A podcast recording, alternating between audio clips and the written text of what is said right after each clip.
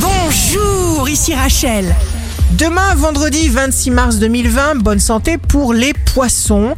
Ne pas voir les progrès que vous avez désirés se concrétiser ne signifie pas que vous ne les ferez jamais. Le signe amoureux du jour sera le verso. Soyez vous-même, respectez-vous, défendez-vous, aimez-vous. Si vous êtes à la recherche d'un emploi, le capricorne, réflexion, prise de conscience. Dans les moments de doute, faites confiance à l'avenir. Le signe fort du jour sera la Vierge. Vous ressentez des choses nouvelles qui vous soulèvent de terre, qui vous emportent radicalement dans une nouvelle direction. Ici Rachel, rendez-vous demain dès 6h dans Scoop Matin sur Radio Scoop pour notre horoscope.